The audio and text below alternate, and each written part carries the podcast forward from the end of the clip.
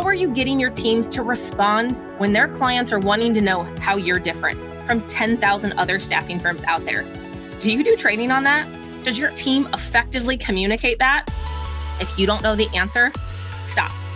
All of these things come from great leaders putting their brains on paper, having the preferred way to get through the trials and tribulations of this industry. Let's face it, it's hard. Most importantly, having the environment that fosters a community of learners that come together and get better. Hi, I'm Kortney Harmon, Staffing and Recruiting Industry Principal at Crelate.